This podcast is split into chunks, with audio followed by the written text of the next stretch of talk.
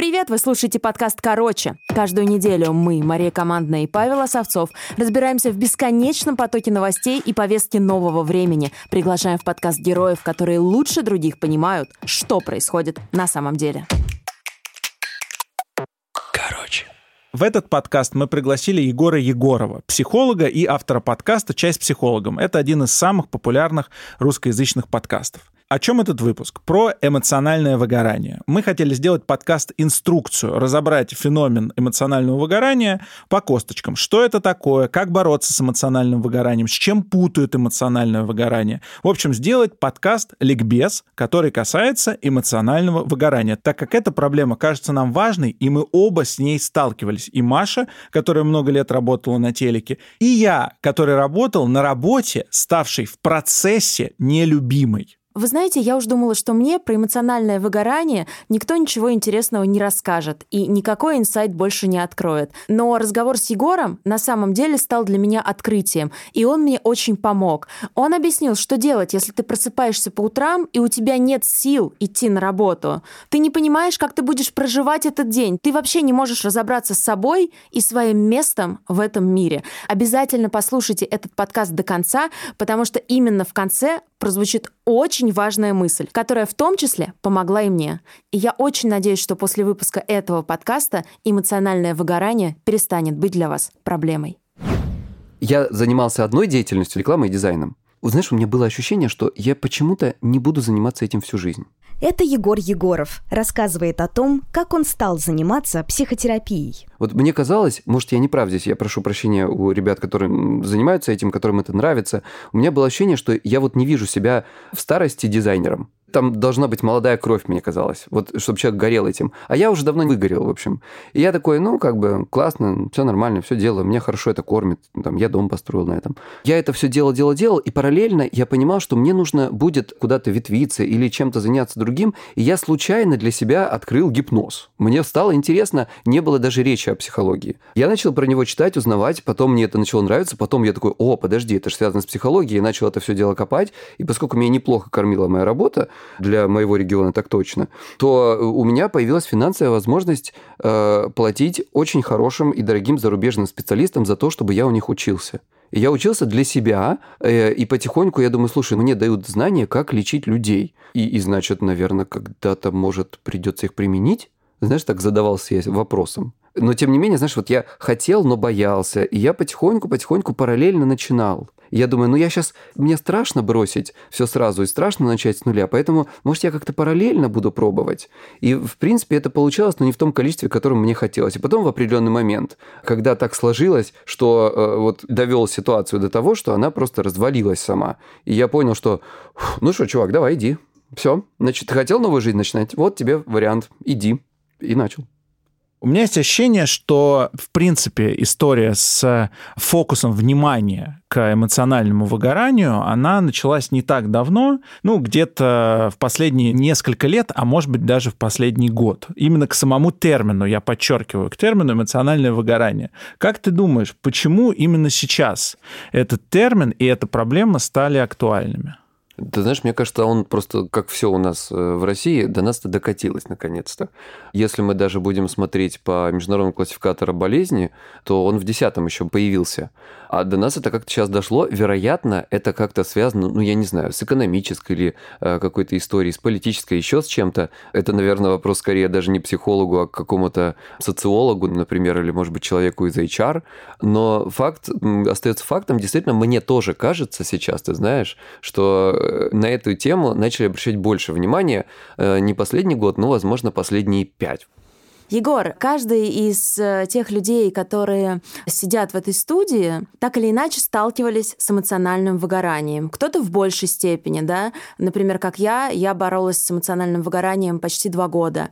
А кто-то в меньшей степени, как Паша, который а, может ударно поработать недельку, а потом сказать, все, ребята, отвалите от меня, у меня эмоциональное выгорание. И ты ему скажешь, да, хорошо, отдохни просто пару часиков, оно пройдет. И ты прекрасно понимаешь в этот момент, что эмоциональное выгорание — это немножко не про это. Вот у тебя какая была личная история твоего эмоционального выгорания? Сейчас э, расскажу, но я вынужден задать встречный вопрос. А вот что вы понимаете под эмоциональным вот этим выгоранием? Что с вами было? Ну, давай я начну с себя.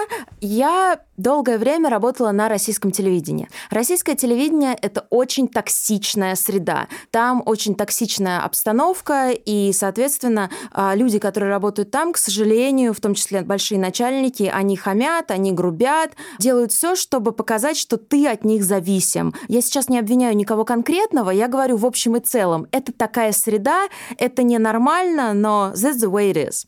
Соответственно, а, я проработала в своей жизни на многих телеканалах. Я начинала свой путь на НТВ плюс футбол, а, работала на России 2, потом были замечательные два года на телеканале Дождь. И, кстати, впервые эмоциональное выгорание со мной случилось именно там. Хотя я ни в коем случае не могу сказать, что там была токсичная обстановка. Наоборот, на Дожде она была максимально дружеская. Но так уж устроен телеканал Дождь, что там нужно работать очень и очень много. Я помню, как в какой-то момент а, я с понедельника по пятницу вела программу «Спорт на дожде». При этом по три раза в день я включалась в новости с какой-то уникальной эксклюзивной историей, да, то есть я не выходила в новости с одним и тем же контентом, а при этом у меня не было на программу ни редактора, ни монтажера, я все делала сама, и продюсера тоже не было, гостей я тоже звала.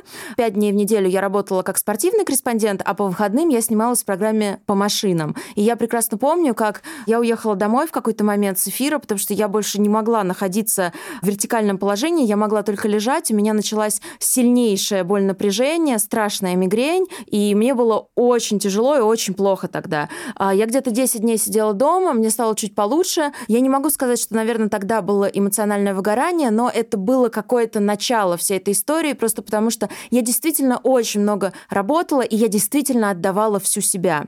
А затем а, моя карьера так складывалась, что именно пик карьеры спортивного журналиста, он пришелся на 2018 год, это чемпионат мира по футболу в России. Меня пригласили работать на американское телевидение, я вела жеребьевку чемпионата мира, это была очень большая ответственность, и в какой-то момент у меня просто пропал сон. Я перестала спать. А, я прекрасно помню, как я каждый день валялась до 7-8 утра в кровати, не могла сомкнуть глаз. После этого, может быть, на час, на два засыпала, снова просыпалась, но я была просто никакущая. И у меня уже совершенно не было энергии, никакой. Потому что, на мой взгляд, так или иначе, работа на телевидении, особенно если ты работаешь в кадре, она связана с тем, что ты постоянно отдаешь энергию. И очень важно, чтобы ты при этом заботилась о том, где ты получаешь ресурс. Я тогда об этом совершенно не заботилась, то есть я просто 10 лет, а столько примерно длилась моя вот именно карьера спортивного журналиста, я 10 лет отдавала всю себя. И после того, как чемпионат мира закончился, я решила, что мне нужно э, немножко передохнуть. Я ушла в сабатикал, при этом я еще делала проект на YouTube, но по сравнению с тем, как я работала до этого, я, конечно, работала сильно меньше. Мне это не помогло, потому что в этот момент я перестала ощущать собственную ценность. Так получилось, что больше 10 лет свою ценность я связывала исключительно с работой, хотя это не так. Только, наверное, пару лет назад я пришла к тому, что моя ценность, она во мне. Она ни в коем случае не распространяется на то, что я делаю. Она распространяется только а, на меня, на мое тело, на мой образ мыслей, на мои ценности. После этого, знаешь, апофеозом всего стал день, когда я вела мероприятие а, Мерседеса на английском языке, то есть это было довольно нервно. Мне нужно было уже выходить на сцену, но меня даже мой визажист не мог начать красить, потому что меня тошнило. А у меня еще началась язва, вообще психосоматические боли, они тоже сопровождали меня больше 10 лет, а, но это совсем отдельная история. Я действительно такой очень хороший кейс для психолога и для психотерапевта, потому что я очень эмпатичный человек и очень переживающий все внутри, а, хотя при этом очень стойкий. Но мое тело, к сожалению, не такое стойкое, как а, мое сознание. И мое тело на протяжении всех этих лет давало мне очень яркие, такие очень тяжелые сигналы. Намекала. Ну, я не могу сказать, что панкреатит перитонит и язва – это Егор намеки. Все-таки что-то посерьезнее. Это тебе уже прямо говорили, да, буквально? Но потом я нашла своего специалиста вот именно в тот момент, как раз э, мероприятие, я не могу выйти на сцену, меня тошнит, и мне просто моя подруга сказала, слушай, а вот есть у меня очень хороший остеопат, я чувствую, что она поможет, она хорошо работает с болями в животе в том числе, и мне очень повезло, я нашла своего специалиста, я стала с ней разговаривать, то есть мне очень сильно помог висцеральный массаж, и она в какой-то степени заменила мне психотерапевта, потому потому что когнитивно-поведенческая психотерапия мне не помогала, к сожалению.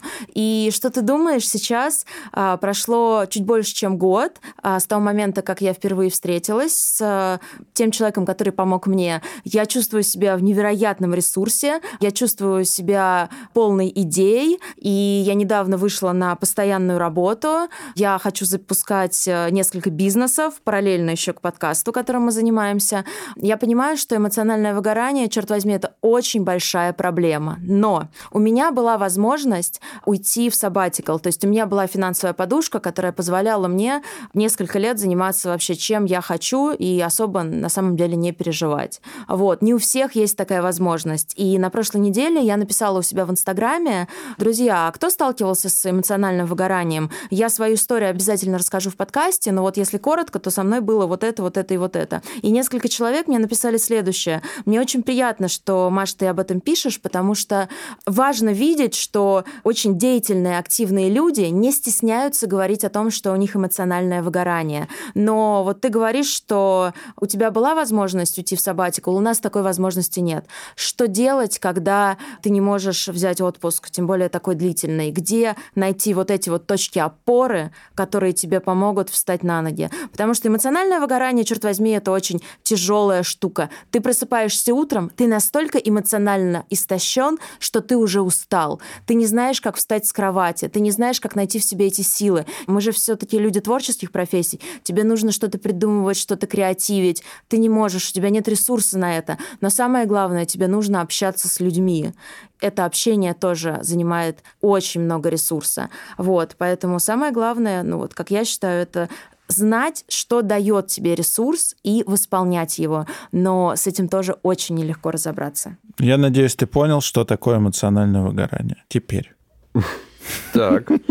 Мне кажется, ты сейчас вот так все красиво рассказала. Я не знаю, как там у Паши, но судя по паре твоих фраз, у Паши явно все сильно легче происходит или нет? Не то, что происходит. Я, в принципе, очень скептически отношусь к эмоциональному выгоранию э, в своем... Самой идее, да? Ну, к смотри, существует, во-первых, как я понимаю, два типа эмоционального выгорания. Первый тип – это выгорание от того, что ты делаешь слишком много, а второй тип – это то, что ты делаешь что-то не то. Я в своей жизни сталкивался однажды, это было у меня не так давно, я столкнулся с эмоциональным выгоранием от того, что я работал работу, которая мне перестала быть интересной, причем случилось это в процессе ее выполнения. То есть сначала она мне казалась интересной, а потом все, перестала быть интересной. И при этом у меня психика работала исключительно на а, выдох. То есть я вдохнуть не мог, я только выдыхал. Вот этого ритма вдох-выдох, его не было. И я стал ощущать, что я не отдыхаю, я э, совершенно не могу переключиться, вот так реально переключиться на какую-то другую деятельность. И, к счастью, следствием этого эмоционального выгорания стала смена деятельности. То есть для меня эмоциональное выгорание – это абсолютно позитивная история, я не вижу в ней никакого негатива. Это сигнал, то, что ты занимаешься не тем или ты делаешь не так. Если человек ну, адекватен, то он, безусловно, это считает. То есть э, люди, которые много лет занимаются тем, чем они не могут заниматься или не хотят заниматься, мне кажется, это странно. То есть ты должен уметь слушать свой организм, и все, но он тебе дает сигнал, все, ты должен задуматься и перепридумать свою жизнь. Я сделал именно так, и поэтому, видимо, у меня ошибка выжившего. Потому что мне искренне непонятно, когда говорят, господи, я больше не могу этим... А зачем ты этим занимаешься? Прекрати. Зачем ты себя мучаешь? Найди то, чем тебе нужно, для чего ты сделан, и от чего тебя будет переть, скажем так, да? Когда ты это находишь, то эмоциональное выгорание заканчивается. Но, вероятно, у меня ошибка выжившего. Ну, короче, э, в общем, с того, что вы рассказали. У Маши, конечно, мы прям открываем классификатор, да, про выгорание. И Маша прям вот классическая по пунктам. Вот все, что у нее было, это диагноз. Что такое выгорание? Э, это синдром вот этот, который возникает в результате хронического стресса на работе. Что у нее, собственно, и было, да? И более того, это не просто хронический стресс на работе, а это стресс, с которым не удается успешно справиться. Собственно, это вот квинтэссенция того, что она рассказала, как мне показалось, Маш. Я еще, знаешь, Егор, я из тех людей, которые привыкли на трех работах работать, и я, собственно, сейчас тоже этим занимаюсь, но сейчас я стала гораздо больше заботиться о себе. Если я чувствую, что мне дает мое тело какие-то сигналы, если я чувствую, что я где-то устала, я всегда даю себе отдохнуть, и я принимаю это состояние. Раньше я его категорически не принимала. Все, все так, да. Ну, то есть вот чувство истощения, увеличенная дистанцированность э, такая от работы, она возникает впоследствии, да. Ну, я не знаю, была ли она у тебя или не была, но, вероятно, была, судя по тому, что ты говоришь, да. А, иногда даже вот это перерастает в каких-то тяжелых состояниях в такое, знаешь, чувство цинизма или негативизма по отношению там к работе или к сотрудникам, или, например, а, начальство, если у тебя есть люди, которые тебе подчиняются, ты можешь на них срываться, а, отношение к клиенту может э, становиться таким негативным и циничным, опять же, да, эмоциональный какой-то такой психологический буфер, чтобы отгородиться от вот этой сверхнагрузки или того, что тебе не нравится вот в этом деле.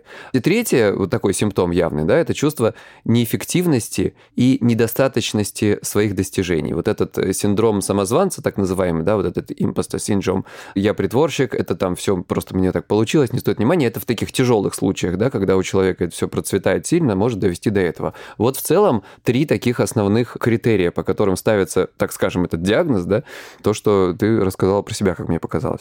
Я сказал о двух типах выгорания, которые я вижу и о которых я услышал, в том числе у тебя в подкасте. Это классификация правильная? Или есть какие-то, может быть, другие типы, или он вообще один тип, и он не дробится на два. Как психолог, ты какие выделяешь э, типы выгорания? Ты знаешь, ну я бы не сказал, что здесь есть какие-то типы. Это есть феноменология, если можно так выразиться. Да? Это то, что мы видим в зависимости от э, ситуации, от личности, от человека в целом. Можно это все дробить, но это будет такое, знаешь, ну, интересная модель. А когда мы хотим говорить уже про реальность, про то, что ну, с чем работать будем, как это менять, или как себя изменить, или что-то с этим делать, то вот это другой, же такой интересный вопрос. Что касается твоей ситуации, то, конечно, было бы хорошо, знаешь, типа из серии вот Маша в прошлом и Паша сейчас, вот то, что ты рассказал. Это, конечно, две противоположных, мне кажется, стороны во многом. Одна такая более проблемная, и второй вариант, который у Паши сейчас. И твое понимание этого о том, что действительно есть возможность, когда ты видишь э, обратный отклик своего организма, какие-то поведенческие реакции, нежелание, там, прокрастинацию и так далее, да, и ты понимаешь, что это сигнал, это здоровая обратная связь, и с этим что-то сделать. И в результате все это дело упирается во многом уже в мою профессиональную сферу, это страхи, конечно. То, о чем Маша говорила, когда нет возможности у многих позволить себе сменить род деятельности или даже, знаешь, у людей вот это часто отправиться в отпуск или хотя бы взять выходной, вот хотя бы поставить хоть что-то на паузу, потому что есть там какие-то опасения, есть страхи, есть что-то, что заставляет тебя бежать там или к чему-то бежать и так далее.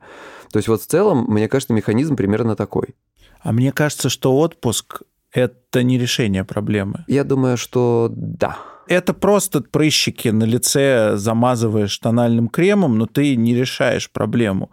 Отпуск – это снятие симптомов. Ну, это костыль, ты оттягиваешь э, решение, да. Да, то есть там проблема на уровне личностном, а не на уровне поведенческом. Она гораздо ну, глубже. И вот тут мне интересно, как ее психологи вообще решают. Как с этим работать? Может быть, можно без психолога, например. Хотя мне кажется, что нельзя. Ну, слушай, теоретически можно. А тут главный вопрос в том, что к тебе обычно приходит человек, да, и он рассказывает, что у него не так, от чего он хочет избавиться. И он говорит, слушай, ну, типа, из серии, я, например, люблю свою работу, но у меня просто уже нет сил. А единственное, что я хочу, это ничего. Или я, мне хватает сил просто на то, чтобы... Э, у меня такие ситуации бывали, да, и до сих пор бывает, когда я, знаешь, э, вечерком так ложусь к телевизору, и я даже не знаю, что я смотрю. Я где-то так через два часа э, очинаюсь, находясь при этом в сознании, и такой, о, а я же телевизор смотрю, да? При том, что я в целом не особо любитель. Знаешь, то есть сказать, что это выгорание, это вообще вопрос. Это похоже на усталость и истощение. Но является ли это вот этим выгоранием, после которого надо менять работу и менять карьеру и менять сферы жизни? По-моему, не является, потому что у меня тоже такое бывает. Когда ты очень круто работал, когда ты мало спал, то потом тебе мозг посылает сигнал, что тебе надо расслабиться. Я тоже включаю YouTube, и обнаруживаю, что я там 20 минут вообще ни на чем не концентрируюсь, просто у меня какая-то э, визуально-шумовая завеса. Все, перезагрузился, главное, хорошо поспал, пошел дальше. Ну а какое вот же это выгорание? это не выгорание. Вот проблема в том, что многие это называют выгоранием. Это не выгорание. Это надо подчеркнуть, что это не выгорание. Это просто усталость. В моем представлении, вот когда у меня было выгорание, я приходил уставший домой, я отдыхал, я ложился спать, я просыпался, мне плохо. Не хочу ничего делать, не могу. Все. Это, как мне кажется, эмоциональное выгорание легкого типа, без э, тошноты, без больницы, но вот сигнальчик. Ну, было бы у тебя, знаешь, как-то сказать, посильнее такое вот... э, Мы не будем сейчас это классифицировать, но, условно говоря, была бы некая часть у тебя посильнее, которая заставляла бы тебя тащиться на эту работу, то, вероятно, все было бы по-другому. У меня такое было. Я себя несколько лет заставлял тащить свое тельце на нелюбимую работу. Кстати говоря, на телевидении. Егор, а кем ты работал на телевидении? Это было давненько, и сейчас это называется motion design. Э, Заставлял себя делать то, что надо. Никакого удовольствия от этого я лично не получал. Тогда у меня бывало, что чувство истощения, когда были какие-то такие, знаешь, ну, необходимость много работать, либо просто чувство равнодушия. Вот опять же, то, что номер один критерий, да. То есть э, я тащил себя на работку, э, опаздывал сильно, меня однажды просто попросили уже уйти, было очень обидно, до этого никогда меня не увольняли, ну, как бы по факту не уволили, но, в общем-то, де-факто э, уволили. Через какое-то время, когда это все, знаешь, у меня в голове уложилось уже спокойно, я понял, что, слушай, хорошо, что так произошло уже после, но в моменте Конечно, я думал о том, что ой, а что я буду кушать, а где брать деньги и так далее. А, Но именно это мне позволило э, поднять зад, который я поднимать не собирался. Мне кажется, это было из-за страха а их много разных, да, вот опять же, э, у кого-то есть э, дети, у кого-то есть кредиты, еще что-то, Э, кому-то кажется, а что я вообще буду делать, кроме этого? Ты знаешь, мне еще кажется важным тут сказать, что многие люди, которые сталкиваются с эмоциональным выгоранием, они на самом деле так много работают, потому что они прячутся от себя. Мне сказал об этом психотерапевт на какой-то очень ранней нашей встрече, что я так много работаю, потому что я бегу, потому что мне с самой собой как-то может быть неуютно, или, может быть, есть какие-то страхи или еще что-то. И когда ты постоянно занят, то получается, что ты восполняешь что-то, Да, что тебе не хватает. Я как-то очень сильно об этом задумалась, и мне кажется важным донести эту мысль до наших слушателей. Знаешь, еще вот работники медиа, все-таки эмоциональное выгорание это действительно проблема, ну, с которой сталкивался, наверное, каждый второй работник медиа, но при этом не только. Оно еще связано с тем, что тебе очень хочется признания, хочется, чтобы все как-то оценили твои достижения, написали тебе комментарий в Инстаграме, какой ты молодчинка, чтобы поставили тебе лайк. А, черт возьми, а вот мне этого больше не надо. Единственное, что меня волнует, чтобы я сама считала, что я молодец. И тогда I'm fine. А ты согласен, что телевидение одно из самых токсичных мест вообще, в принципе, в природе? Журналистика, да. Ребят, все креативные индустрии, любые, я вот работал 12 лет в fashion-индустрии, они все токсичны. Потому что там, где сталкиваются люди, рабочие отношения которых невозможно регулировать должностными инструкциями, которые очень много коммуницируют друг с другом неформально, и которые сами по себе творческие единицы, там сразу токсик возникает. Это дело не в телевидении. Угу. Но здесь, знаешь, мне кажется, ключевой момент здесь в чем, Паш? В том, что э, это люди амбициозные и, как ты правильно сказал, творческие, и у них есть желание, ну, как-то особенно выделиться, да, а все не могут особенно выделяться, и будет конфликт интересов.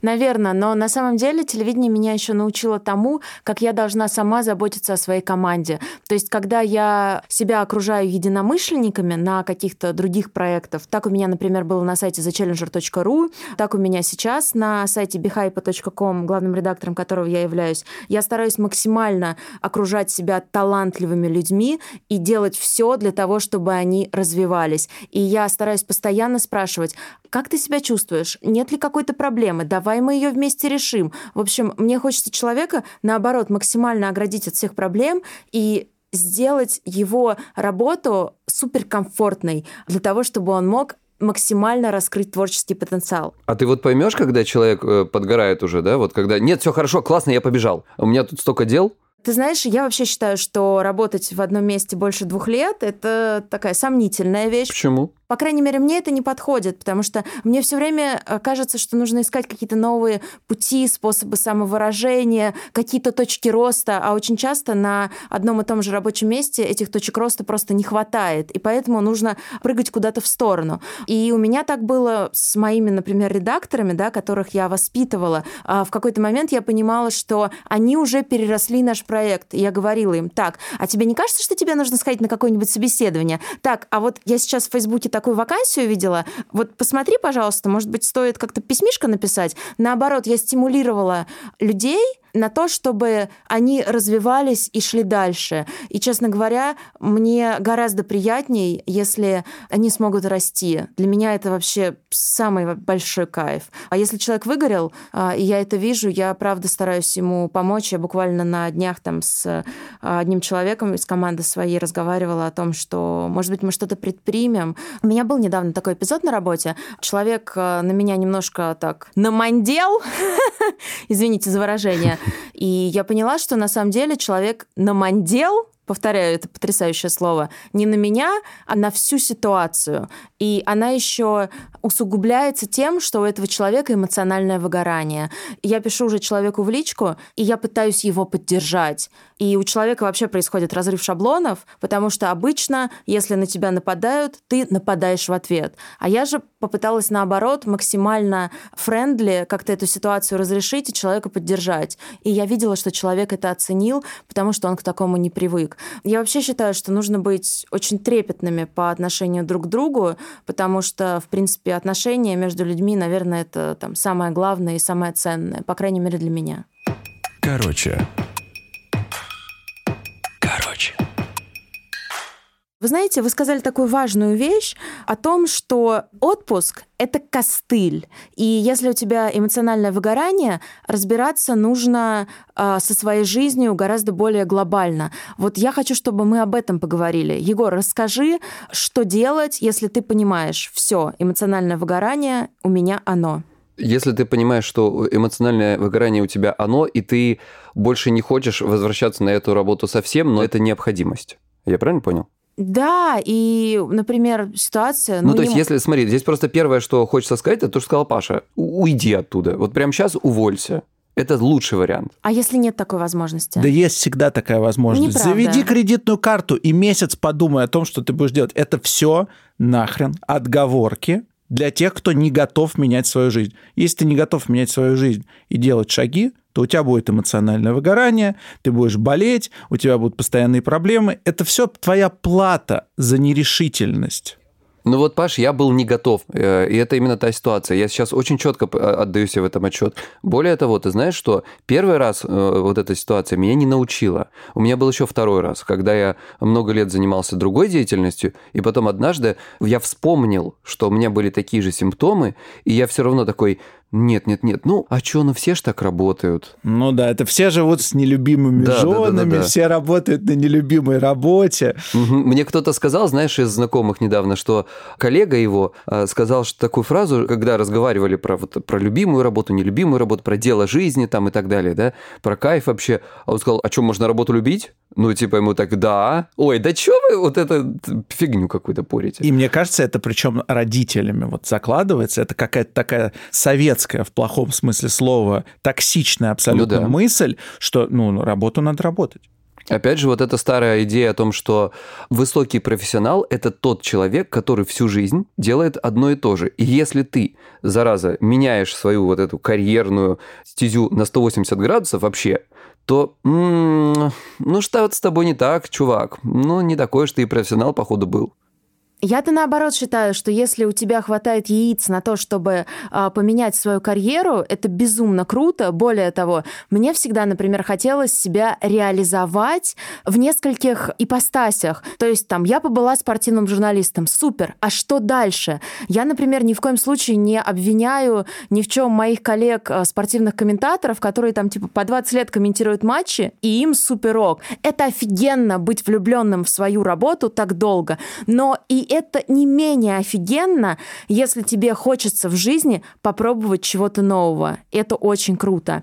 Более того, мне на предпринимательских курсах об этом рассказывали, когда ты чувствуешь, что ты достиг потолка, это нормальное желание попытаться сменить свою нишу. Наоборот, если ты достиг потолка и ты условно почиваешь на лаврах, то что-то на самом деле уже с тобой немножко не так, хотя все ситуации разные. А вот если ты, например, думаешь так, а куда бы податься теперь, то вот это уже круто. Но я хотела вас спросить вот о чем. Так получилось, что Паша очень классно знает то, что он хочет. Паша хочет быть звездой. Ну, для меня просто Паша звезда э, с того самого дня, когда мы с ним познакомились. Ты хочешь сказать, что нет? Ну, конечно, нет. Ты не хочешь быть звездой? Это не моя цель. Окей, просто ты мне еще несколько месяцев назад говорил другое. Нет, смотри, Маш, тут очень важный момент. Стать звездой, и когда у тебя цель стать звездой, это разное целеполагание. Мое целеполагание заключается в том, что я хочу построить карьеру журналиста и создателя контента и создавать контент от себя. То есть я хочу изучать мир и транслировать мир таким, как я его вижу. Если это будет востребовано, я буду счастлив. Но чтобы стать звездой, если у тебя целеполагание, ты не должен идти от себя. А как же твои слова, сказанные, сидя в этом же кресле, о том, что ты хочешь быть таким же знаменитым, как Иван Ургант? Нет, я сказал, что я хочу быть как Иван Ургант, как он, а не Я таким же знаменитым. Это большая разница. Иван Ургант – это человек, который без всякой чуши 8 лет ни разу не болел, а сейчас, когда заболел, выходит в эфир с монитора. Там ставится монитор в студии, он с гостями разговаривает из дома, потому что он заболел коронавирусом. Иван Ургант – это человек, который каждый день делает ежедневную программу в течение 8 лет и который не жаловался никогда и не говорил ни о чем. Он делает свое нахрен дело лучше всех в стране, он организовал конвейер, и он великий в том смысле, как он делает свою работу. Других таких примеров на российском телевидении нет. Прикиньте, если у него выгорание, вот ржака-то.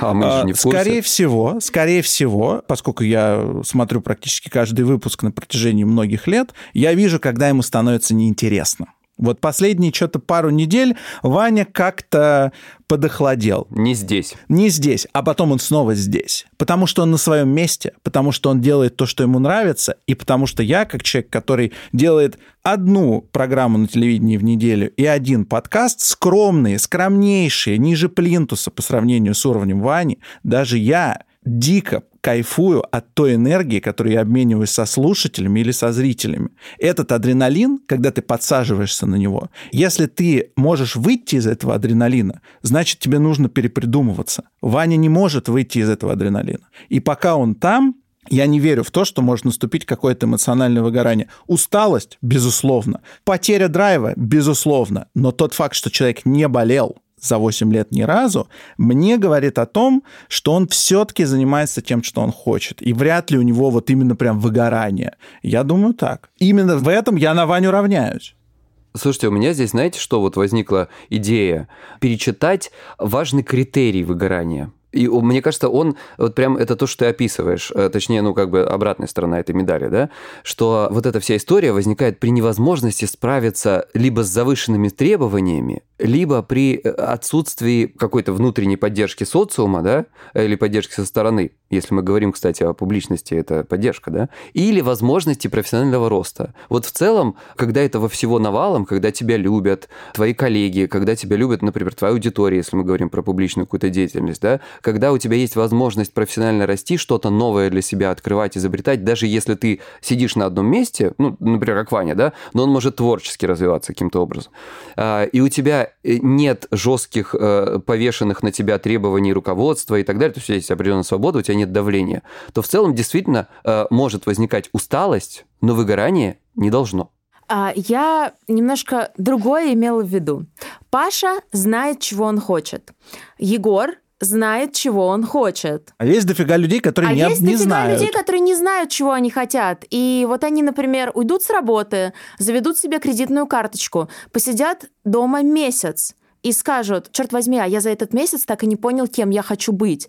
И это состояние, оно может длиться годами. Более того, Не знать, чего вы хотите, это тоже нормально, потому что у меня есть друзья, которые и в 20 лет не знали, и в 30 лет не знали. Так уж сложилось. А ты бы вот что делала, вот если бы ты не знала? Вот ты ушла с работы, жопа. А я не знала. А я отвечу, как Паша узнал, чего он хочет. Паша пошел на психотерапию. И на психотерапии в течение многих месяцев он со своим психотерапевтом выяснял, а чего же Паша на самом деле хочет. Хороший вариант. И в тот момент, когда выяснилось, что Паша хочет, я сформулировал это так. Я хочу, чтобы на меня все смотрели. И когда мы это нащупали с психотерапевтом, сразу ларчик-то и открылся. Что, конечно, когда ты сидишь в хорошем кабинете, а у меня был хороший, когда ты работаешь на... У меня не была какая-то вау зарплата, хорошая московская зарплата, а, но, тем не менее, ты сидишь, тебя никто не видит, и ты просто являешься сервисной функцией, ну, в хорошем смысле, сервисной функцией, маркетингом я занимался. Да, да, да. В да. этот момент стало понятно, что я занимаюсь ничем, что я хочу. Это только терапия. Терапия – это отличный ответ. Но у меня есть друзья, которые ходят на терапию много лет, и они не знают, чего они хотят. Я-то целиком за то, что сказал Паша. Идите к психотерапевту, разбирайтесь в себе. Если по каким-то причинам вы для себя эту опцию считаете недоступной или там невозможной, то есть другой вариант. Он посложнее, но поинтересней. Пробовать. Вот просто все подряд. Короче. Короче. Мне сегодня пришла в голову такая мысль, что, наверное, самый такой страшный, что ли, пример эмоционального выгорания – это, только не смейтесь, прошу вас, Бритни Спирс. Вообще не смешно. Мне кажется, что ты в точку попала. Да, пожалуй, тут не посмеешься, да. Ну, по крайней мере, публичная картинка, которую мы видим, это точно пример. А, кстати, о Децл если вспомнить его кейс, это же тоже было то а самое. Что с ним? Я вот тоже Я не, не знаю, знаю, к может быть, сожалению. всего. Ну, Децл, э, который после того, как он был супер знаменитым и пахал там каждую неделю концерты, он ездил по всей стране, а потом в один момент так случилось, что у него всего этого не стало, ну, и он, в общем, не смог вернуться. Но подожди, возможно, это был И его... мы знаем, как он закончил свою Возможно, жизнь. Там, мы не- возможно, это был его личный выбор. Вы знаете, мне тут вспомнилось интервью Юры Дудя. Я не помню, с каким рэпером. Может быть, это Noise MC, либо вот этот вот к- Гуф. Гуф. И он его спрашивал, у этого рэпера, либо Noise MC, либо Гуфа. По-моему, Нойза.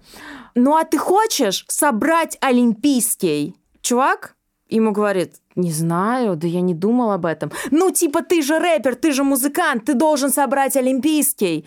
Юра в тот момент, мне кажется, ну, я понимаю, почему он это спрашивал, да, потому что мне в тот момент показалось, что ему показалось, что если ты чем-то занимаешься, то ты хочешь достичь в этом какого-то абсолюта. Но у всех людей абсолютно разные цели, и разные вещи делают их счастливыми. Ну или просто Дудь хочет собрать Олимпийский. Да, да, да, да, да. То есть, возможно, Децл на самом деле был гораздо больше счастлив, когда занимался своей подпольной музыкой и не а, Тоже верно. мелькал в каждом рекламном ролике, потому что каждому на самом деле свое. Более того, Децл, на мой взгляд, был офигенно самодостаточным человеком.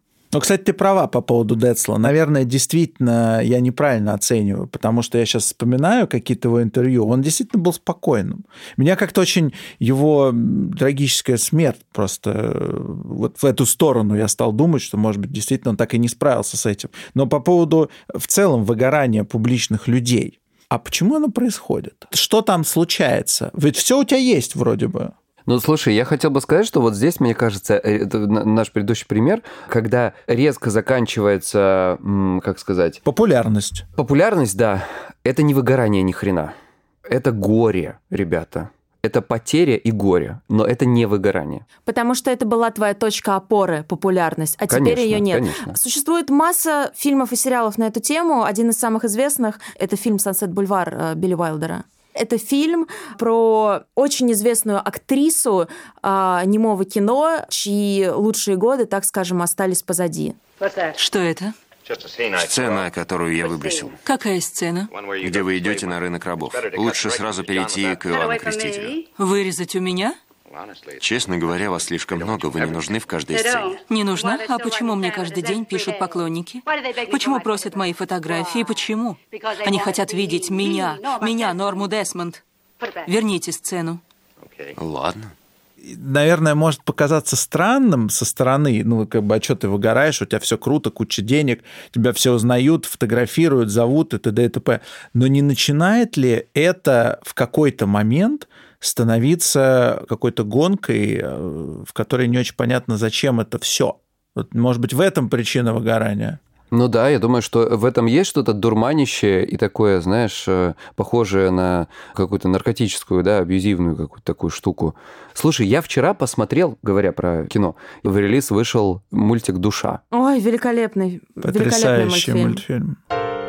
Вот мне кажется, что там очень много об этом. Это же ты- гениально! Извини, пожалуйста, но это действительно гениально. Ведь он о том, черт возьми, что у каждого должно быть свое признание. Признание или призвание? Прости, призвание. Смотрю на Пашу, думаю, признание, а на самом деле призвание. В, то- в том-то и дело, он как только этот чувак нашел вот этот бенд, в котором его позвали играть, он сразу Да. по-другому посмотрел на жизнь. Потому что он Мгм. наконец-то начал заниматься тем, для чего он сделан. А потом, через какое-то время, после того, как мы посмотрели весь мультфильм, мы понимаем, что чувак-то ошибался, потому что он стал счастливым только когда нашел свое призвание. Но счастливым он мог быть задолго до этого, потому что счастье — это просто жить, это просто чувствовать, это просто смотреть на этот мир. Это не равно самореализовываться. Самореализация — это другое, и это про другое. Чувствуешь, насколько Маша продвинутее нас? Ну, реально. Да. Мне показалось, что там очень много разных смыслов, и в целом мы говорим про, про то и то, и то, и, т- и пятое, и десятое, все там есть. И помните, вот ему сказали вот эти некие высшие существа, когда он говорил про то, что ну я призвание искал, да? Ну, Я не помню, как там было сказано, но смысл в том, что да нет никакого признания. Ты о чем? Вообще о чем, чувак? Призвание. Да-да-да. То есть это понимание «живи, просто живи», это классно, легко, интересно звучит, но это можно только прочувствовать, сколько бы ты об этом ни говорил, пока ты не придешь к тому, и опять же, весь этот мульт был-то в чем суть? В том, что сколько бы он ни объяснял, и другие эти учителя, значит, наставники не объясняли этой душеньке о том, что там все хорошо, пока она не попробовала, ничего не получилось. В моем методе, в котором я работаю, он критически отличается от большинства психотерапий вообще в мире, даже от когнитивно-поведенческой. Тем, что э, все говорят, и как бы идея в том, что каким-то образом нужно там э, с помощью разговора, с помощью каких-то разных техник и так далее, сделать так, чтобы человек испытал вот этот катарсис, э, испытал вот этот какой-то эмоционально корректирующий опыт, а мы делаем так, чтобы он сначала испытал этот эмоционально корректирующий опыт, и этот опыт менял его жизнь. Вот про то, что я вчера увидел в мультике. То есть он взял ее, ну так сложилась ситуация, да, и взял ее и провел через это, она испытала этот опыт, и тогда поняла, в чем суть. То есть осознание пришло вторично. А как это на практике выглядит? Слушай, я сейчас книжку про это пишу с большим издательством. У меня есть для вас всего три слова. Покупайте мою книгу. Так обычно заканчиваются лекции. Подожди, еще пока не вышло, да. Ну, в общем, суть заключается в том, что ты можешь очень долго мучить себя, тащить себя на эту работу или заставлять себя делать, или просто быть как белка в колесе и забивать на свою усталость. Но в определенный момент, когда тебя бомбанет, и ты все это бросишь, и ты окажешься без денег, без работы, не зная, что дальше делать вообще, но при этом ты как вот этот персонаж из души, да, ты просто будешь смотреть на это прекрасное солнце, и э, на руку тебе упадет вот это вот э, семечко, да, вертолетик. Ты поймешь, что, господи, как же хорошо жить. И это будет эмоционально корректирующий опыт, который все это поменяет и подумает, что все не зря. Как хорошо, что я ушел. Это же была не жизнь тогда. Но в моменте этой жизни ты не понимаешь этого. Тебе кажется, что ну, сейчас еще чуть-чуть, и все будет хорошо. Ну, как бы так все живут. Ну, или там другие 85 тысяч вариантов отговорок для самого себя. Вот это и есть пережитие этого эмоционально корректирующего опыта. Для кого-то он, к сожалению, как для меня было, случился с болезнью или когда меня там вышвырнули, да, условно говоря, сказали, чувак, ты, ну, но я сам подвел ситуацию к этому. Так эмоционально корректирующий опыт всегда связан с травмой. Как ты можешь смоделировать у человека травму? Не всегда. Вот мы делаем так, чтобы он не был связан с травмой. Вы терапевты? Мы подкастеры. Да. Но, но вот мой метод называется краткосрочная стратегическая терапия. У нас есть специальные стратегии, разработанные под разные виды расстройств, которые с помощью этих стратегий, давая нашим клиентам задание, делаем так, чтобы он при выполнении этих заданий э, получил эмоционально корректирующий опыт. Я, правда, очень заинтересован ну, вот в том методе, о котором ты говоришь. Прям интересно. Я куплю обязательно твою книгу. А там книжка будет, ты знаешь, про страхи, про панические атаки, про фобии, про вот это все. Там в целом будет не про метод, но про метод я могу тебе отдельно рассказать, если тебе это интересно. В общем, это довольно изящные и взятые из, например, восточных единоборств, из разного рода древних и не только древних разных стратегий решения проблем, из искусства войны, например, много интересных штук взято. А, если ты хочешь вот простой пример, ты чего-то очень боишься. Например, ты боишься собаку. А можно, пожалуйста, мы это разберем на примере аэрофобии? Вообще мы можем это обсудить, просто у нее есть несколько разных вариаций развития. Ты можешь бояться умереть, или ты можешь бояться не иметь возможности выбраться из самолета. Не, я боюсь, что самолет упадет. Значит, ты боишься умереть. Да. Я тоже боюсь. Не став знаменитым. Когда ты боишься умереть в самолете, что самолет упадет, ты такой, не-не-не, я не хочу об этом думать, ну вот нафиг, не, все будет хорошо, сейчас я сяду, все долетим, все нормально, что он трясет, ой, господи, сейчас смотрим, не-не-не, все будет нормально. Как бы это просто трясет, начинаешь себя отговаривать, ты начинаешь уходить мыслями, ты пытаешься отвлечься, ты пытаешься сделать все, что угодно, лишь бы убрать от себя подальше эту хрень. А я обычно говорю, чтобы ты э, постарался усилить эти мысли и посмотреть кино про себя, где ты умираешь, как ты разбиваешься, посмотреть самое ужасное, то, о чем ты сейчас не хотел бы думать ни в коем случае. Я не хочу смотреть это кино. И делать это регулярно по определенной схеме. Хотя, может, станет легче. Через определенный, да, момент ты просто... Это неприятное задание. Но ты понимаешь, называется фантазия страха у нас, я часто об этом рассказываю, очень люблю, мне кажется, вообще всех детей надо учить там в школе. И через определенное время ты понимаешь, что твой страх стал слабее или вообще прошел. Если сделать ссылку, то мне рассказывали историю кто-то из востоковедов, о том, что в Древней Японии, когда старший самурай учил своего подопечного, вот, ну, вводил его вот в это вот искусство, я не знаю, как это правильно выразиться, может быть, востоковеды меня порой, уж простите, он как бы заставлял его много раз представлять, как он умирает на поле боя, представлять свои похороны и так далее. И когда его, значит, вот этот юный самурай это много-много раз делал, потом он ему говорил, слушай, но ты же все равно уже умер, пойди и поруби их всех. Кстати, это реально крутой лайфхак. Ты, по сути, проживаешь этот опыт, а не гонишь его от себя. И после после того, Именно как так. ты его проживаешь, тебе уже легче принять, что этот самолет разобьется нахрен. Конечно. Видели бы вы глаза Маши сейчас. Что-то. Ну, короче, в общем, идея в том, что когда ты уходишь от страха, он гонится за тобой. А когда ты смотришь ему в глаза, вот эта техника, чтобы ты смотрел ему в глаза, а не бегал от него.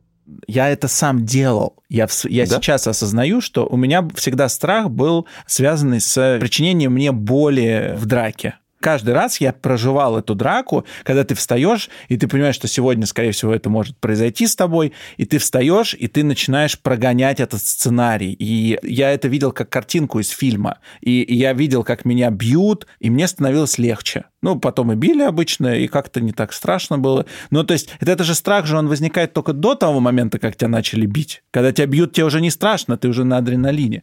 Как это можно вообще к нашей теме-то привязать? А очень просто. Ты можешь прожить смену работы. Именно, да. Потому что самое страшное, что будет? Я останусь без денег, моим детям нечего будет есть, кредиторы отберут машину. Я, в конце концов, самый такой страх, который мы обсуждали, такой страх неизвестности, я не буду знать, чем заниматься. И буду вынужден, например, вернуться на эту работу или еще что-то. Каждый человек сам знает, чего он боится больше всего. Вот куда не хочется идти в мыслях, туда и надо идти. Это и есть вот так называемая точка роста. И проживая этот страх много раз, прям сделайте для себя это упражнение. У меня просто клиенты это делают, потому что они мне за это деньги платят, и они меня не отмазываются. А я вот сейчас вам это рассказываю слушателям, да, они подумают, ой, да, классная техника, сделаю пару раз. Не сработает. Делайте это две недели, каждый день по полчаса. И вы увидите через время, как это меняется. Но на это нужно время, это нужно перетереть. Делайте так, чтобы ваша голова, ваша фантазия не уходила, а потом меня там э, взяли на другую работу. Не, ребят, вы сбежали только что из своего страха. Вы должны прожить самое ужасное до конца. Вплоть до того, что, я не знаю, там я умер бомжом под э, мостом. Я, я сейчас слушал тебя и думаю, самое ужасное, я не могу оплатить кредит, я не могу купить что-то детям, а тут сдохнуть бомжом – это гораздо дальше. Поэтому, ребят, погрузитесь в свои страхи поглубже И тогда, возможно... Вы увидите, что в них нет ничего страшного. Абсолютно. И никакого эмоционального выгорания, черт возьми. Короче. Короче.